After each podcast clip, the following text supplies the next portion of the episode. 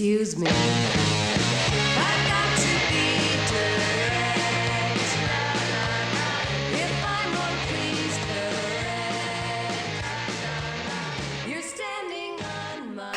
good good things. Yeah, I always feel like I need to like put on drag so like no one bothers me like, oh, you're you know, like you look different from that like professionally taken photo of you at a wedding that you use as your avatar.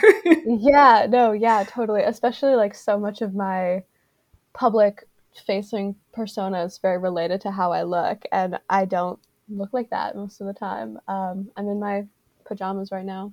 I'm yeah, me too. bed. And I also, whenever I have video on, I always like, I'm doing it right now. I always just look at myself. I feel like I'm like self monitoring to make sure I don't look so terrible. Um, I used to do that okay. too. And then I like felt self-conscious about it as though the other person knew that I was looking at myself. yeah. And th- but then I wouldn't look at myself at enough. So if it was recorded, I'd make like weird ass faces or something because I didn't have any. It was just like a nightmare. Um, yeah it's a terrible you can't win it, you cannot win um i really miss like in-person meetings where you can't look at your own face while you talk. I don't think we were meant to do that. There's like no nowhere in nature do we look at our own faces while we talk. Yeah, I feel like um I mean I feel like the internet especially like TikTok like forces you to just like look at yourself all the time. yeah. Yeah no 100% and like i mean this is almost a whole other conversation but so many people just like look at themselves through these like really fucked up filters and like your Yeah. face looks like a little baby's face. It's like it's pretty fucked up. It's definitely like affected my self-esteem to an extent. Yeah, oh my god. Yeah, it's like I mean my my friend said something to me like uh, the best thing about filters is they show you what work you need to have done. Which is like that's kind of terrible.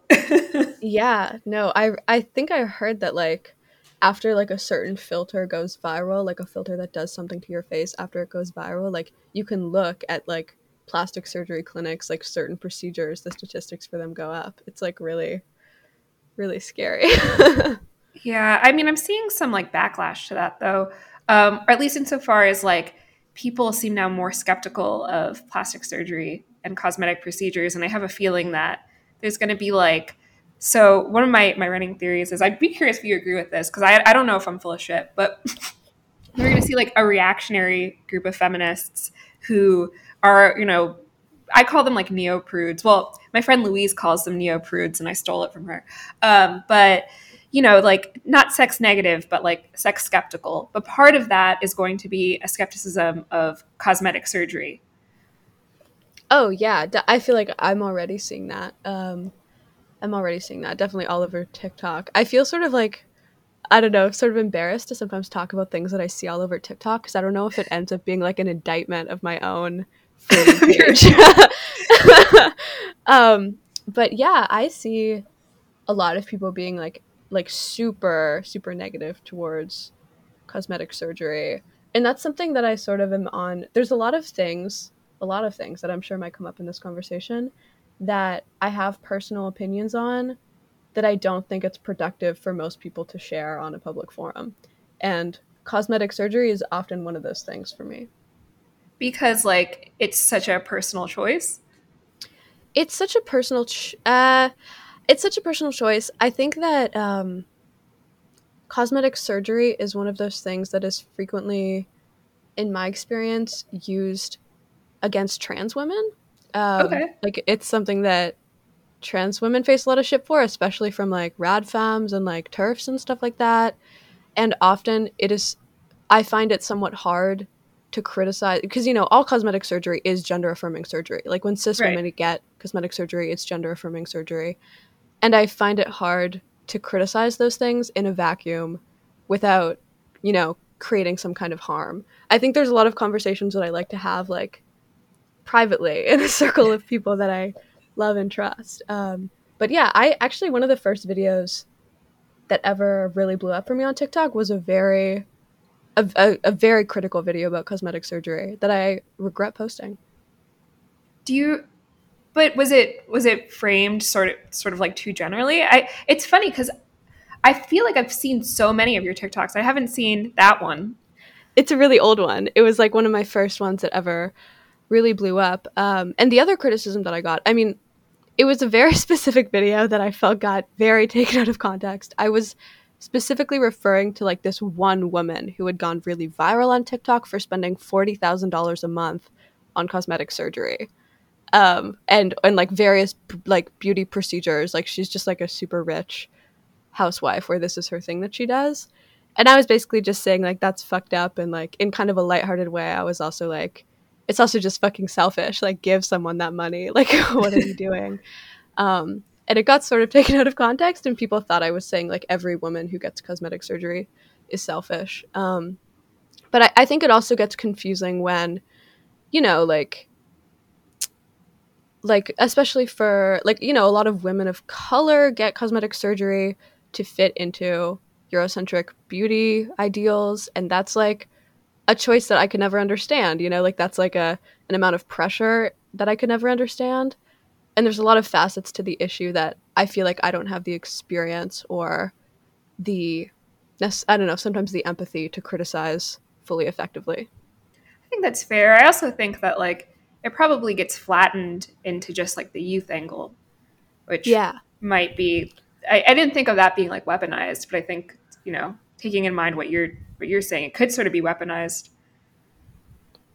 Yeah, yeah, no, definitely. I mean, I think that I don't know. It's definitely like a slippery slope, like not wanting to talk about or like criticize any popular thing that happens for a systemic reason. Like, you know, every fucked up thing that women do happens for a systemic reason. Like, we're all trying to, you know, sort of assimilate into this wider system. But that's just one that I tend to stay away from now for whatever reason. What this might be a loaded question, but what other topics do you find yourself staying away from? Uh, the big one is sex work. I don't talk about sex work. Um, I think that I, I, and I also think that one of my rules is that sometimes I like vaguely will talk about sex work um, on TikTok, or I'll, I'll criticize the ways that a lot of people, other people, talk about sex work. And I always say like, if you don't, if you have never spoken to a sex worker in real life, like I don't care about your opinion on sex work, and I don't think it could ever really be super meaningful. Um, because there is definitely this big push on the internet of kind of like 15 year old teenage rad femmes like having a very understandable frustration with the system and with the commodification of women's bodies and with porn which is i think i'm glad to say openly is a pretty fucked up industry um, but i think that a lot of those conversations tend to contribute to a real life material stigma that harms the material conditions of sex workers. And I have seen this happen in real life a bunch of times. I organize with sex workers. Some of my best friends are sex workers. And I find that often these like sort of privileged ideological conversations are not very helpful to the material conditions of marginalized women, which is always my priority. Do you think that that it could like even people who are speaking positively or not or they're not offering criticism could have the same sort of negative impact because it's you know still not from a place of education? Yeah, yeah, no, totally. Um, I think sex work is an issue that very few people who talk about it like understand or like have an idea of what the reality of it looks like. I mean, I obviously fully don't. Um, and I think both people, like both sides, end up doing a pretty fucked up thing to it, whether you're glamorizing it or you're, you know, completely stigmatizing it and shaming it. Um, both of those two things, I think, have a negative effect on the material conditions of women. It's it's interesting too because I feel like a lot of the conversation in the media about sex work is about the conversation on social media, right? Like it's Yeah. not even about what people are doing. It's about how people are talking about it. And that's I mean that can be really confusing because people, you know, who wants to uh, you know, when you're a reader who wants to walk that line. Yeah, totally. I mean, just so many of the conversations we have in general, like not only about sex work, but about so many feminist issues, are just completely overwhelmed by this, like, completely ideological, abstract, like, is it good or is it bad? Or is it empowering or is it not empowering? And, like, those conversations are always completely useless. And they're always the thing that is given the most attention. Like, the, the, the problems that sex workers are facing are like, I know sex workers who can't leave the country, who like can't like the police can take their possessions at any time. The police can take their car and their house at any time. Like they a lot of them can't have kids because they like they're they can have their kids taken away from them at any time. Like there are so many material like legal policy based anti-liberatory barriers that face sex workers and the conversation is just always entirely like are they good feminists or bad feminists which i think Yeah. is like not helpful like no uh, very few sex workers in real life are like am i a feminist for this like I, I just feel like when it comes to anything that can be political, like so few of these conversations are about policy at all. Um, I don't, I mean, I don't know enough about anything to talk about specific policies on any topic at all. But like, it seems like neither, neither is anyone else, which is really like, yeah you think like people who are like politics posting at least or like writing about politics would focus more on, uh, you know, what's what's going on, you know, like what's actually happening. Yeah, no, totally. That's like my flaw as well. Um, I used to be extremely involved in like municipal politics, like local policy based stuff, like especially when I was doing a lot of activism, I was like super involved with that. And then I got so tired, and now I like could not name a city councilor in my city, which is like very embarrassing. Um, and I would love to get back to knowing about policy at some point soon. But yeah, I mean, when you see the articles that people write about like these like discourse topics that are entirely based in problems that real people are facing, it's always like this TikTok user with 500 followers said this. And I don't know, it's sort of weird how the internet has kind of democratized opinions to that extent where like one tweet is like a Fox News article now, you know? Yeah, no, I mean, I feel like I'm I'm this is like possibly like my only talking point that it's like the discourse is what went viral on social media and then, you know, which lucky journalist scraped it in time to turn it into something bigger than it should have ever been. Yeah, no, totally. It's um it's really really strange, I think. It's I don't know. I, I like that's what I I that makes me understand what people mean when they talk about like the culture war, which I often think is kind of like a stupid word, but um uh, no uh, no offense. I think maybe you use that word, but um No, I, I, I use it all the time, but I use it sort of in you know in the in this context. Like I think yeah. like once I figured out the pipeline, which is like pretty obvious, you know, once you say it out loud, but once I like saw it, like actually like hard evidence, I like became obsessed with it. Like you could just make up a word, make up a concept, and if it goes viral, that's a culture war topic, and that'll that has like months of steam. yeah yeah no totally. Anyone can just like say anything. And I, I do think it's really funny when people on the internet sort of like recognize that and like start these like fake news. Like like you know like julia fox's goblin mode? Did you like see about that? No, I'm surprised I did it because I've been like on her ass for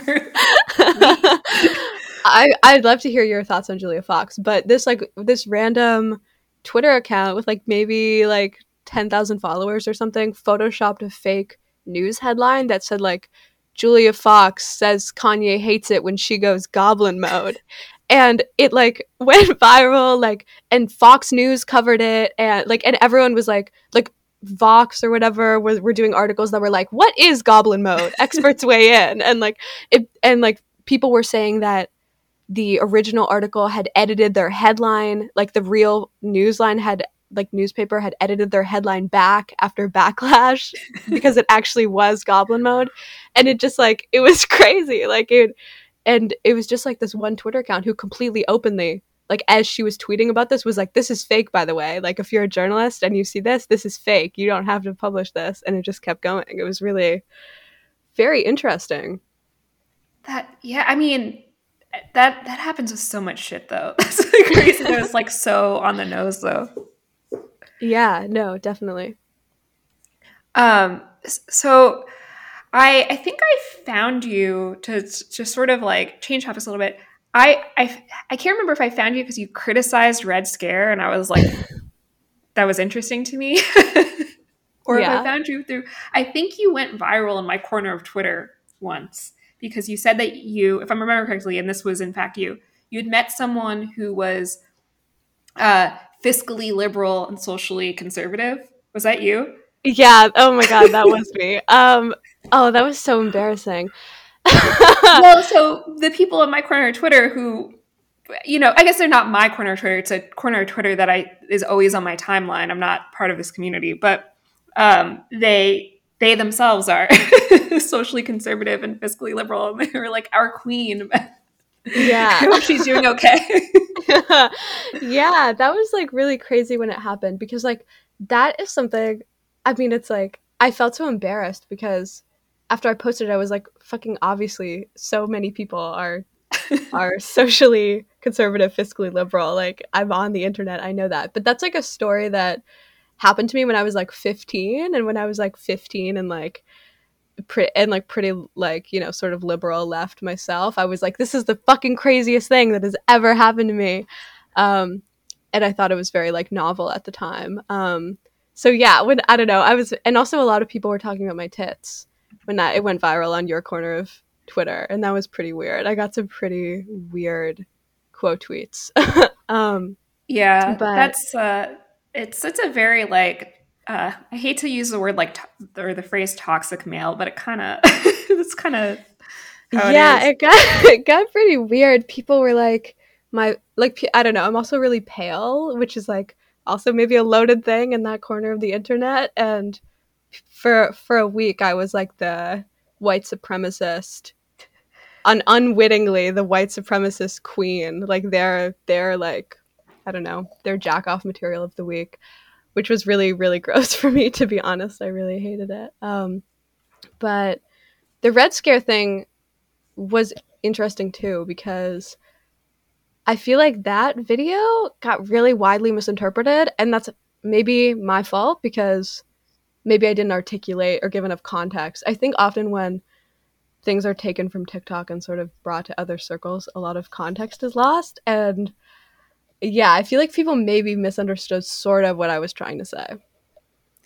I I mean, I feel like that happens. Like TikTok's a weird sort of vacuum because you could be like you could be very like TikTok famous, but like not influential, and you get that inf- influence once you move to another platform. But then everything gets lost in translation once you make the move, and it's real. I think like TikTok was designed that way to like let people like feel like they have a wide reach, but limit their actual influence until Yeah. they leave the the the platform. Yeah, that is so true. There's definitely this huge like inflation. Like there's like this TikTok inflation where you can have like a million followers on TikTok and be like absolutely irrelevant and have like 2000 followers on Instagram and it's kind of the only platform where that sort of happens, which is I, interesting. I think it was I think it was still deliberate though. Um, because they want like their I think their goal is to like keep people on TikTok and not to leave Mm-hmm. it, but and also to make it so the influencers never become more powerful than the app. But what they fail to to recognize is they're in an ecosystem. Yeah, definitely. What they fail to recognize is that I started a Substack. Um, uh, yeah, but I mean that's interesting that both of your introductions to me were sort of, I'm guessing maybe not super positive because the, when I went viral that first time on your corner of Twitter, they were making fun of me. Like it was like Not- sort of a Not all of it though. The fir- the first the first tweet I saw was like, "Oh, like this girl's cute," and it was just like a screenshot. And then I think like I ended up like muting something because I was like, I I'm not gonna like whatever. The comments were, you know what the comments were. I was like, I can't look at this anymore. But but then I like clicked through to the video, and then oh, you know what it was? I probably clicked through to the video, and then I watched the then. I saw the red scare one somehow, and then I like just watched like a bunch of your videos, and I was like, oh, actually, you know, this she's really interesting, and it's like not she doesn't sound like everyone else either, right? And it's but not in the way where it's like you're, you know, like not like other girls. It was just like you genuinely had a unique perspective and a unique voice, and that was very like exciting for me. well, thank you. Thank you. Yeah. Um I don't know. It is I do sometimes feel like I'm caught in kind of the middle of two sort of like groups or like I mean multiple sort of like groups on the internet. Like I'm definitely not I I I'm not like, you know, quite I don't know what the word is, but I'm I'm not quite like ironic, I guess, enough or detached enough to really appeal to like the red scare set or like you know, whatever you want to call that side of Twitter, like they all definitely think I'm really cringe and like really annoying or whatever. But They're really like hateful about like anyone who is like earnest at all, like regardless of their Yeah. politics.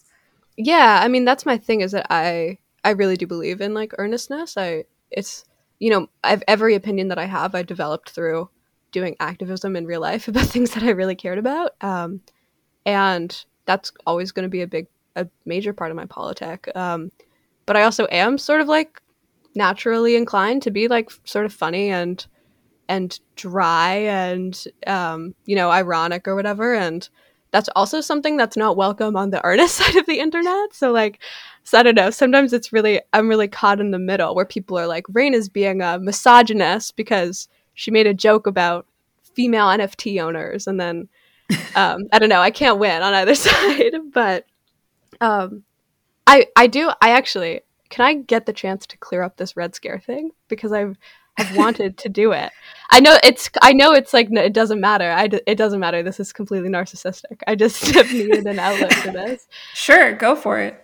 So I made this video complaining about Red Scare, um, and when it hit when it hit an audience outside of my own, people really didn't like it because they they sort of thought that I was giving Red Scare like a lot more like like I like I thought they were something that they weren't um, because obviously they're sort of pre-political. Like they're they're not really strongly conservative. They're not really le- like they're just kind of an anti-political force at least in my eyes. Like they they're just kind of like they're openly like not even in a negative way they're openly sort of like grifters who are like we're grifting.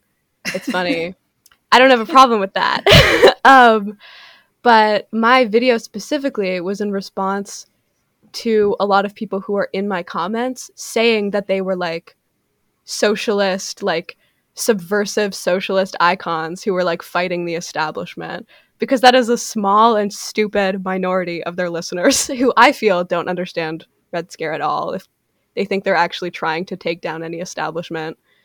And that video was sort of me saying, no, they're not. Like, I don't think they want to be, but they're just not. They're not challenging any establishment. I'm glad that you that you got. To I'm sorry. You can you can edit that out if you want. I I had to get it off my No, my- I, everyone I know in real life is extremely offline, and like I try to talk to my boyfriend about any of this, and he's like, "I love you so much. I don't understand at all." Um, so that was completely for my sake. You can scratch. no, no. I'm, finger if you want. I'm keeping you in. I th- I mean, I think you know what. If you if you want to get it out to to folks, and I I definitely have people listen to this who also listen to Red Scare, so maybe they maybe they saw it. I don't know. I don't Um, know.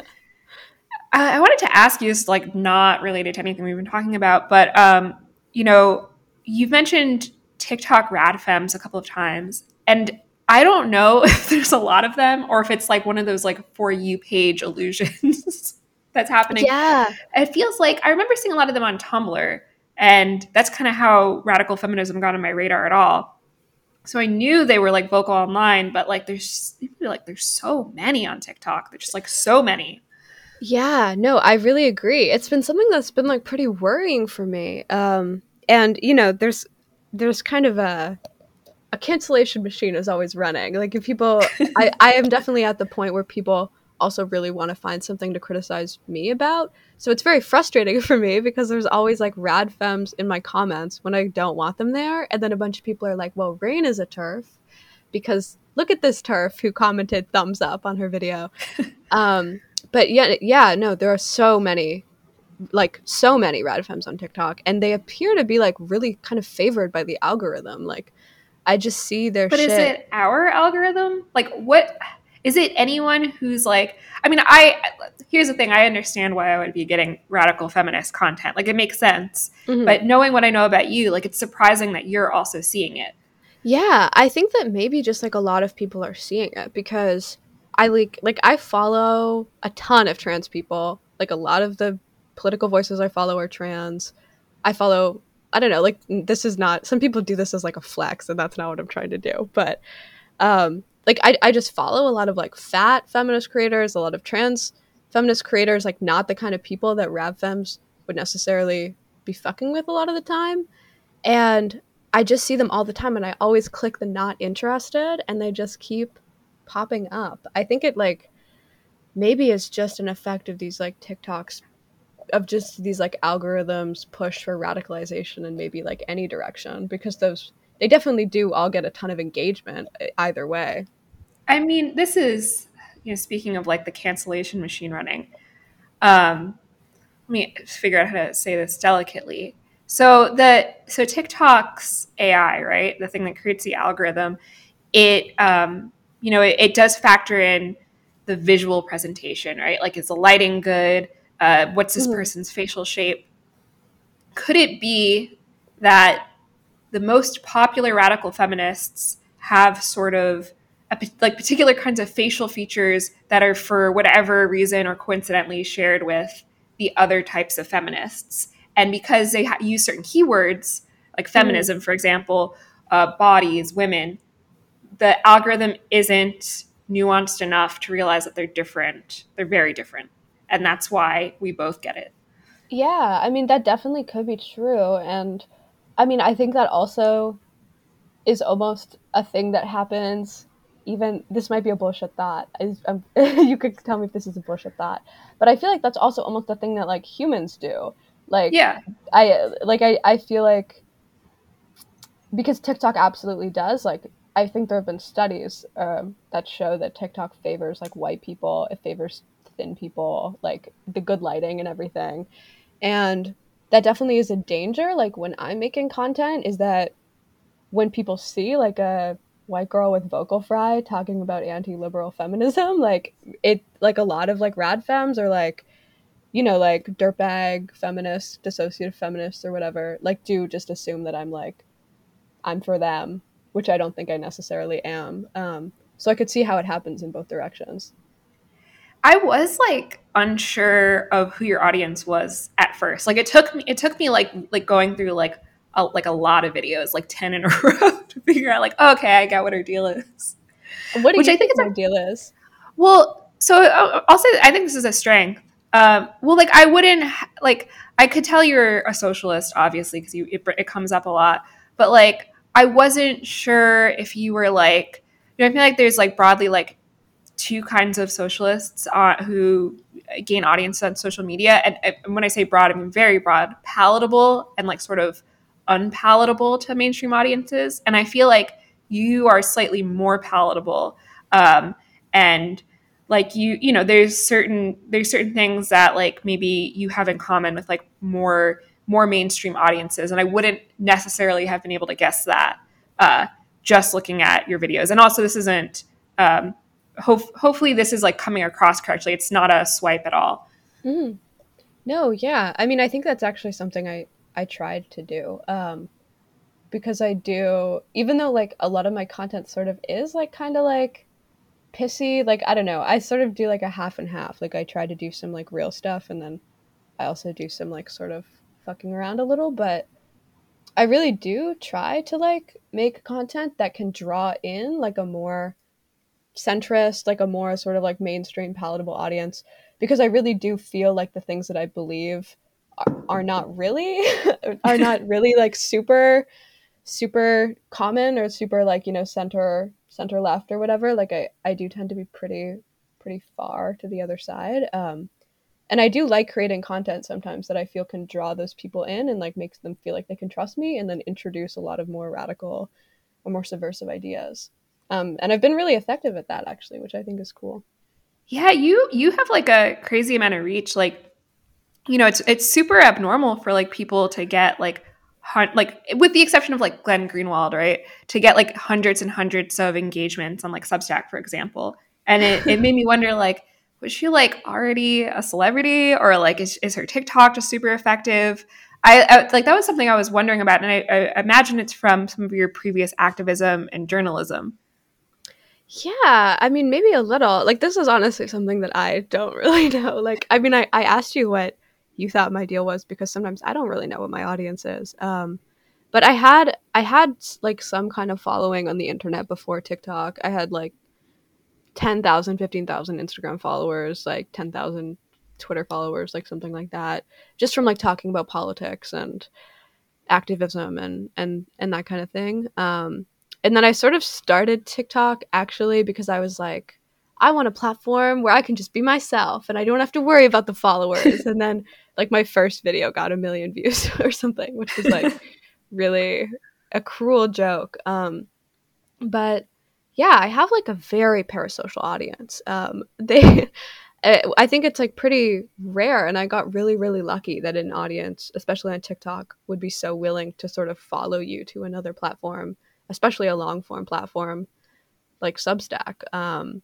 but I was really, really happy about it because I feel like something that I really try ha- like have tried to instill in my audience for a long time and um that maybe like contributed to the success of that is that I've really tried to sort of like talk about the negative parts of these algorithms and the way that like our brains are being trained to handle less and less nuance and like less and less critical thought and that you know a lot of these issues are just sort of pushed into social media to act as this kind of like commodified self like a self-sustaining churn of like meaningless discourse um and that we should try to escape those things when we can. I don't know. And i don't know if like moving to a different commodified platform is really any huge um, piece of progress but I, I think it's really cool. I mean like the the West Elm Caleb essay that i wrote i was terrified putting that out there. Um, i thought that TikTok was gonna hate it. I thought I was gonna get like people were gonna say I was a fascist or a misogynist or like Why would they, why would they call you a fat? There is nothing fascist about that essay at all. I mean, for people who haven't read it, do you want to just quickly quickly describe? yeah. I mean, I agree that there was nothing fascist about that essay, but People don't know what are- fascist means. yeah, people are pretty pretty crazy on the web. Um, I wrote a, a an essay sort of on West Elm Caleb, but that was a larger criticism of what I called the feminist panopticon, um, which I guess is sort of my way of talking about cancel culture.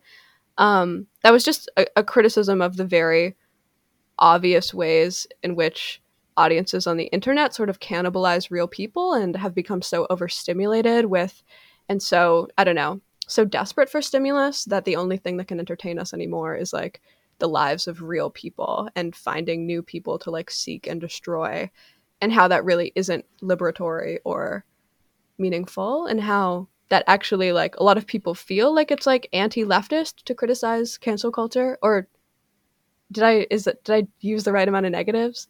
Yeah that it's anti-leftist to criticize cancel culture but that cancel culture itself is an inherently anti-leftist thing that has been sort of unfairly commodified by the right i would say Yeah, I mean, I, I definitely agree with you. I, cancel culture is, for, I think cancel culture is a product of digital of digital interaction. It's not even a left right divide, but mm-hmm. the the right definitely loves to to use it as some sort of like catch all to I don't know.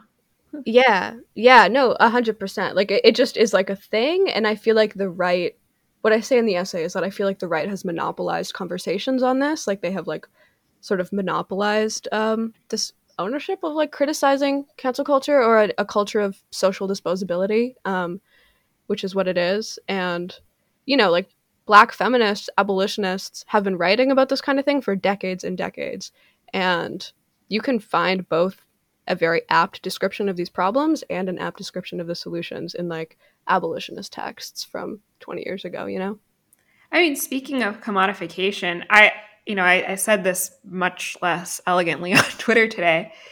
People like I, you know, especially especially with like uh, you know various like Black abolitionist texts, like I don't think anything has been commodified quite as blatantly and totally bastardized from its original purpose than than some of those. Um, I mean, I, I I said it in this very like inflammatory way because I was I was just kind of on one, Mhm. um, wherein I was just like angry at my followers for no reason and telling people I didn't know what they were talking about. We've all been there. Yeah, I got. I mean, and then it was like, of course, it's like uh, everything I've tweeted in the last week has gotten like six likes, and this got like five hundred. Mm-hmm. it's like the the reach just explodes. Um, but yeah, I mean, I I think I think you're right, and I think that like people don't know how to also like don't know how to process uh, criticisms of cancel culture that aren't sort of like criticisms of like the woke specter. Yeah, no, no, definitely. And I mean, really, like any conversation around like sort of the surveillance, the like self surveillance, sort of digital panopticon thing that we're kind of living in, where people are constantly like filming each other, trying to get like a gotcha. Um, any criticism of any of that stuff, honestly, in my experience, is a pretty hard sell. Like, I've made videos that I thought would be like the easiest, like the least controversial thing ever, where I'm like, maybe we shouldn't film each other in public so we can social socially punish people on a scale of millions. And everyone is like, "Fuck you!" Like, what are you what are you talking about? Um, You So- had one recently about, and people were like, "Oh, you're anti-gossip." 'Cause There's Yeah. a couple making out, and then Yes. which is like gossip is between two friends or a group of friends. It's not millions of people and just like one random dude. Yeah, totally. And like that was my original thesis is I was like, do you not have friends? Like if you see someone doing something embarrassing in public, you send it to the group chat. Like you don't post it for a million people. I don't know. Like that's for me that almost transcends like any political thing and it's just like it's crass. It's like it's it's base. I don't know. It's uh I just don't I really hate that kind of behavior. Um but anyway, I was sort of expecting that that would be what the response was to the West Elm Caleb thing because um, I don't know if you saw some of the backlash that people were getting for like disagreeing with the way that whole thing. Oh, I, I, I, I was like, I was on that shit like a hawk. It was, I was unhealthy. I don't, because I, the minute I saw uh, Kate Glavin's uh, first video, I was like, it wasn't even her. It was, it was, it was an Asian woman who I Yeah. saw. I was like, this is going viral. This is going to be, this is Vox bait. This, and then three days later, three days on the dot, every had there were billboards. It was all over. I, I mean, I'm- I'm surprised that the that the Lance Chelsea drama, if, if you're familiar with that, yes, of course I am. Yeah, um, painfully. I'm- like how is that not wormed its way into? Maybe it's just it's just at this point there's too much and they're over it. But um, yeah. Um, but yeah, I mean, I think I was just going to say, like, I think that was something that I think was really cool about my audience uh, is that I have sort of sometimes like a more mainstream audience, but I was able to, you know, write this thing that for a liberal audience really goes against, you know, really is kind of an unnatural idea a lot of the time. And the response to it was like almost exclusively really positive, and a ton of people were like, this entirely changed my perspective. And I really value that. Like I feel like I would rather have that than like necessarily have like a really 100% cool based audience that we're just kind of circle jerking how smart we are, you know? it's it's much better to have uh, like a you know a diverse a diverse audience who who will challenge you or like who isn't necessarily familiar with some of the topics that you're you're bringing up. It's more interesting when they comment on it. You know. Yeah, it's annoying too. I mean, also, I don't want it to come across as though I'm like shaming or like, you know, looking down upon that other type of of content. I don't think you are at all. I- it's definitely you know. more fun that way i would assume um but yeah yeah thank you um i actually feel really bad for kate i i kind of know her and she got a bum deal in that whole thing in my opinion I am still sort of floored by the people who are like psychoanalyzing her. Like, there's nothing.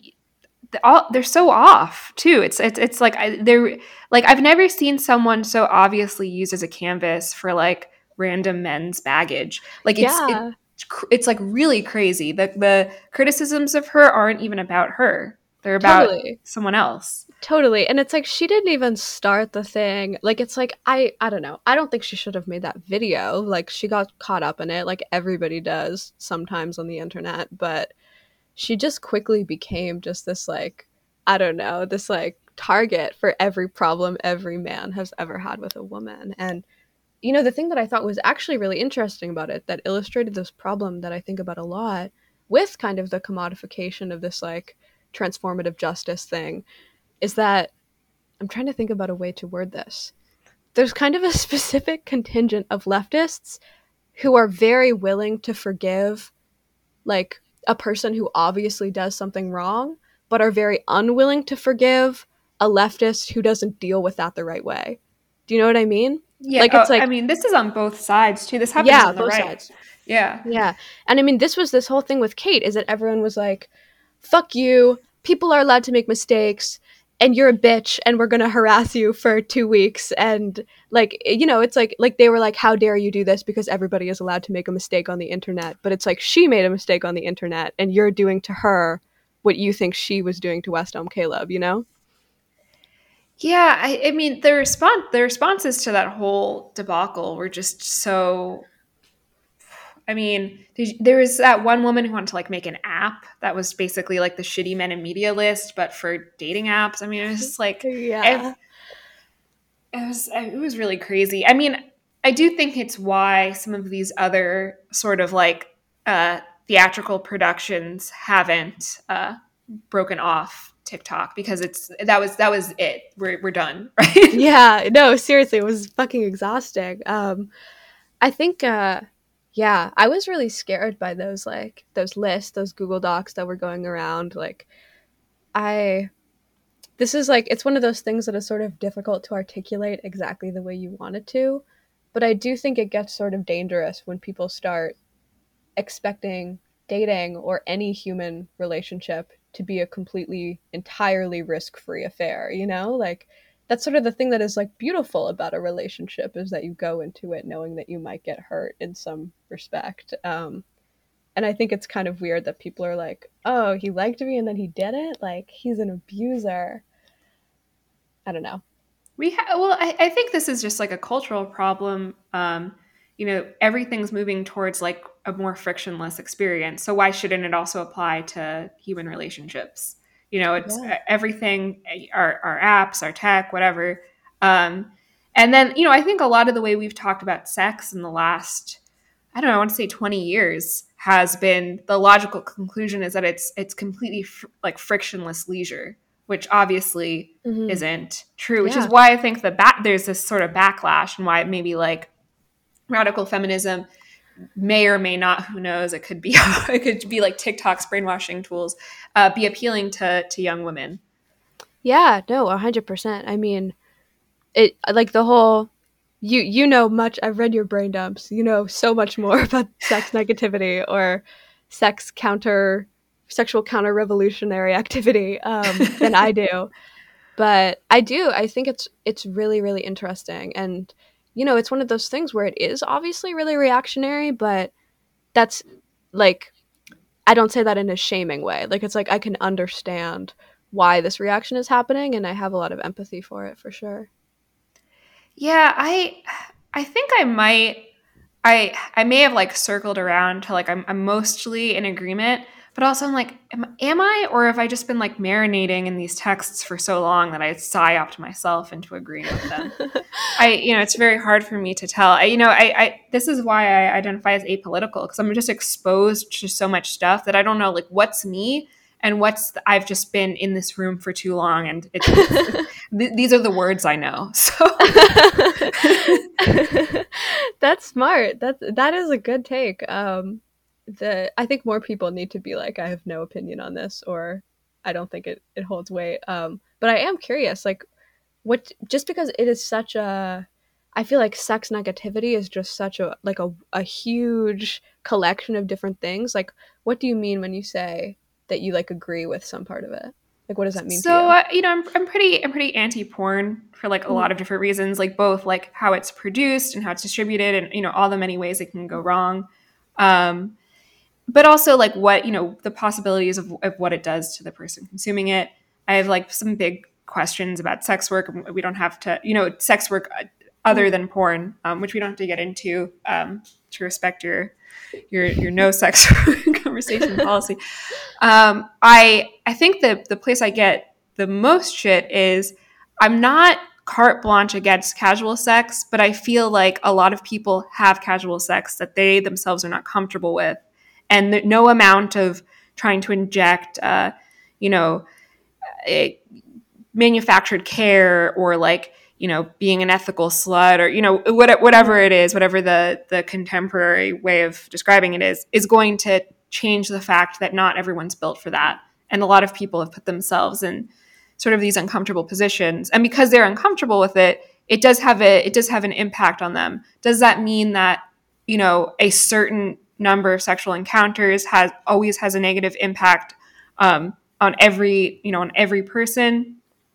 I don't you know i i don't think so but i do think there is like a real uh, epidemic of people not knowing themselves and uh, trying to rationalize things that haven't been been good for them. I mean there's a there's a whole suite of other of other things like you know you know but, but basically it boils down to uh, people not knowing themselves well enough to make the right decisions or the decisions that are right for them Yeah, no, I actually really, you know, when it comes to casual sex, I feel like I that really like closely mirrors sort of what I believe, but it's interesting because I don't really consider like my beliefs to be sex negative. Like um I I sort of I don't know.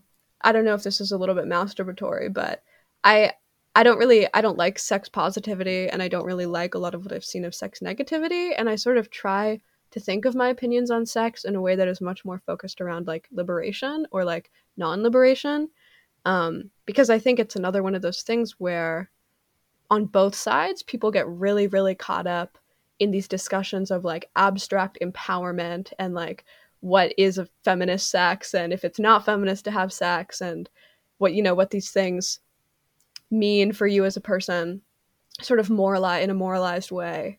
And i'm a lot more interested in sort of thinking about the structures that exist that like you know materially prevent women from having like healthy and fulfilling and pleasurable sex. Um and i i agree i think casual sex can be a really a really great thing um if you if you prioritize your your pleasure and the, the pleasure of your partner. And i think sex can be a really not only physically but emotionally fulfilling thing in either an intimate in either like a long-term or a casual setting. But i agree that i think people aren't given the tools necessarily to know how to do that all the time. And uh, you know i think that there's this like real push especially in the communities i've been for like sex to be like something that can be rational. And i think we have to own that when emotions are involved it's it can't be it's never going to be something that's very like one size fits all or like that you know oh if you know the, if if one partner acts a specific way that you you know you won't you won't become attached or you won't feel a certain way about it um, eh, you know there's there's more emotional weight to the act than i think uh, people have been trying to convince themselves of Yeah, a hundred percent. I always say, oh, there was something that I used to say that was pretty pretentious, but that I still sort of believe. Where, oh, I used to say like, it's not that I'm against casual sex. I just don't think it exists. Like, I think that all sex is a serious thing, even if you're having it in, you know, like an an, an, impersonal way or, you know, like a not a long term way.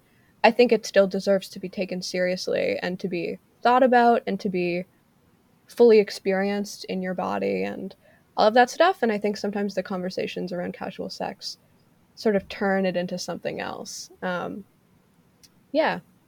Yeah, I mean, I th- and that's that's a very like millennial thing, right? Turning into something else, which, I mean, I I, also think part of like one, it's just not, it doesn't work for for most people, and it's you know not true. But also, millennials as as as we get older, our beliefs are have less cultural cachet. So it's that's Mhm. that's the thing that's pushing the the dominoes over. I think.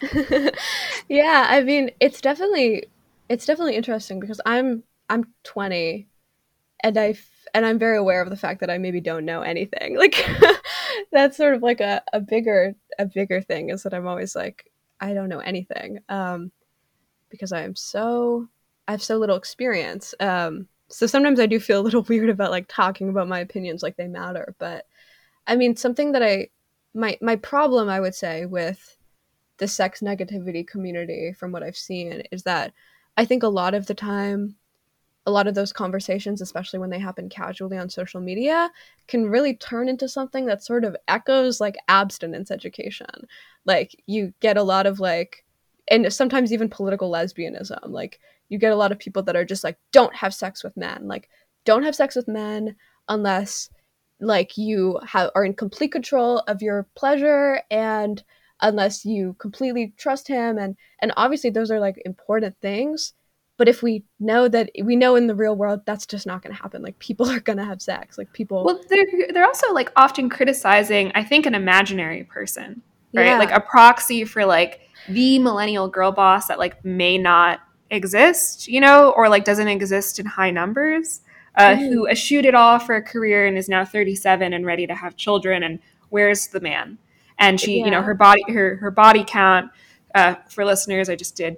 Uh, you know, finger quotes uh, is like 75, and she doesn't understand why she can't pair by. You know, it's just like Yeah. it's it's it's a fantasy of I think like an angry man who's looking at statistics and trying to create a narrative around these numbers and not really understanding uh, what's coming into play there. Yeah, totally. And you know, I find it pretty frustrating because I don't know if you know this, but I actually like my whole sort of political background is in sex education. Like that's how I got into politics is that for really the majority of my conscious life I've been really involved in like on the ground activism around sex education. And pretty recently like a bunch of people like found that out and were like she's a liberal feminist who like she wants sex education, like that's so lib fem, sex positive. and it's like, are you crazy? Like, sex education is liberal now. Like that. Obviously, I that's that was a small group of people and not representative of the whole movement. But I do really feel worried that there are aspects of this that are really just trying to do a similar thing that like puritanical conservatives do. Um, Oh, really yeah. ignoring the realities that people want to have sex and they're going to have sex, and if we want women to be liberated, our our short term strategy needs to be like harm reduction. You know? Well, people don't want women to be liberated. I mean, they, I think there's two things going on here. Sort of the more Mhm. moderate people Mhm. see. I don't know if you saw this like sex camp in Kentucky thing. No. uh, there's like a sex it's it's actually it's it's actually like really outrageous. It's like a sex education camp for people in third to fifth grade or something. And it's it's like how to masturbate and like thing you know things that probably aren't appropriate for even for like sex education especially for that that age group. And the branding on it is really sort of out there and the women running it are uh, sort of like you know any any uh, Republican's nightmare. Like they're you know fat feminists covered in tattoos with you know purposefully uh, you know provocative, uh, uh, let's say haircuts and y- y- whatever bad piercings that sort of thing. Um, and people are using that. You know, much like they did with CRT, is like representative of like, oh, this one example is what's happening in public schools across America. When it's like a Mhm. probably like a for-profit summer camp that like sure is uh, pretty disturbing, but like also like I don't know how many of those could possibly exist. Probably just Yeah. this one. You know? Just yeah, the- it's like you found one crazy person, you know? Yeah. Um, yeah, you definitely see that happen a lot. I mean, that happens. I think that's what kind of makes me wary is that these are patterns that I've seen happen in real life all the time. Like, you know, when I was growing up doing this sex ed stuff, like half of the kids in my dad's like kindergarten class were taken out of school by their parents because the right wing media was telling people that he was that like you know schools were teaching kids how to masturbate. And like that obviously isn't even a fraction of close to true but you just sort of spread this fear mongering thing to get people away from like anything that could be could help them you know? Like that could obvi- it's obviously a positive thing. And i find it uh and again i feel empathy and i understand why you know girls and women are feeling this way and are feeling this sort of like reactionary push against this thing that has hurt them it makes perfect sense but i think people got to have to be careful a little bit I, I think so too. And like, you know, a lot of what I've been tracking is like, what what's the likelihood of sort of like the, the current order, so to speak, being sort of, you know, like replaced by a kind of like Bush era sort of, you know, abstinence only. We're back to the purity balls as being a household term. Mhm. Um, and I, you know, I don't, I, don't I, I couldn't put a number on it, but I don't think it's, I don't think it's totally unlikely.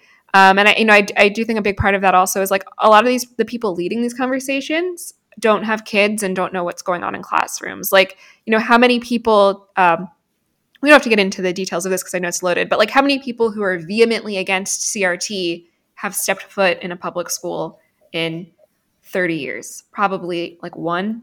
maybe. yeah yeah seriously i mean i again like my my whole family is teachers, um, very intimately acquainted with this issue. I mean, it's all just like, you know, like my my dad is like a center liberal guy. Like he's definitely not on the vanguard, the, you know, the front lines of the revolution by any means, and he feels frustrated that he isn't allowed to like say things. You know, like in in my province, I'm Canadian. In my province, the government instituted a tip line encouraging students and parents to report it to like the police basically if their teachers like taught them how to put on a condom that's an exaggeration but it, it's pretty the tip line part is true um and like you know people just have this completely skewed idea of what these what is actually happening in any real life scenario and then feel like it's their job to sort of you know enforce it or criticize it. Yeah, and it's it's because there's such a disconnect between like the media narrative layer of, of reality, which is I think is actually like worth critiquing and trying to change, and then like whatever is actually happening. Which is why like I often go to great pains and like my my like trend forecasting or whatever to be like I'm just just talking about how people are going to talk about this. I have no idea what people are doing. I I don't look. I don't know. I'm online 24 7 i'm a cyborg i don't exist just talking about headlines Yeah, no, and that's definitely like a super useful thing. Like I think because that is totally like a great service in itself. And there are a lot of people who do that, but really try to make it seem like they're like doing something totally different. Um, and you know the other way too. And I think it's really important for people to be like, this is what I'm doing, and this is what it means, and let's not draw any crazy conclusions. You know? Yeah, um, I mean, people. I don't even. I don't even know if people are aware that that's what they're doing. It would be great if they were. Um, but we're we're coming up on an hour, and I, I you know, I, I won't I won't keep you here all day. Although it's been a very nice conversation. Um, before we before we wrap up, is there anything you want to want to plug or promote or any messages you want my very weird audience of Gen X dads to know?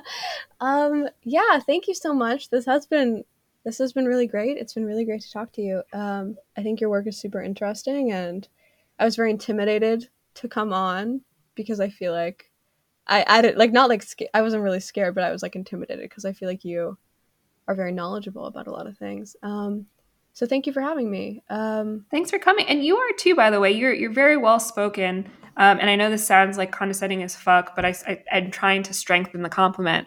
It's it's surprising that you're 20, and you know people will say this kind of shit, but I really mean it because you really are very smart. And I wish I was as articulate as you are, even now. Thank you so much. That is so kind. Sometimes when people like sort of criticize me or whatever, I want to be like, but when I'm 30, I'm going to be so smart. Like just give me like 8 years and I'm going to be really really good. Um but yeah, thank you. Um I have a Substack. It's called Internet Princess. Um I write about a lot of the stuff that I talked about here. Um and yeah, that would be the main thing that I would want to plug. Uh and yeah, thank you so much.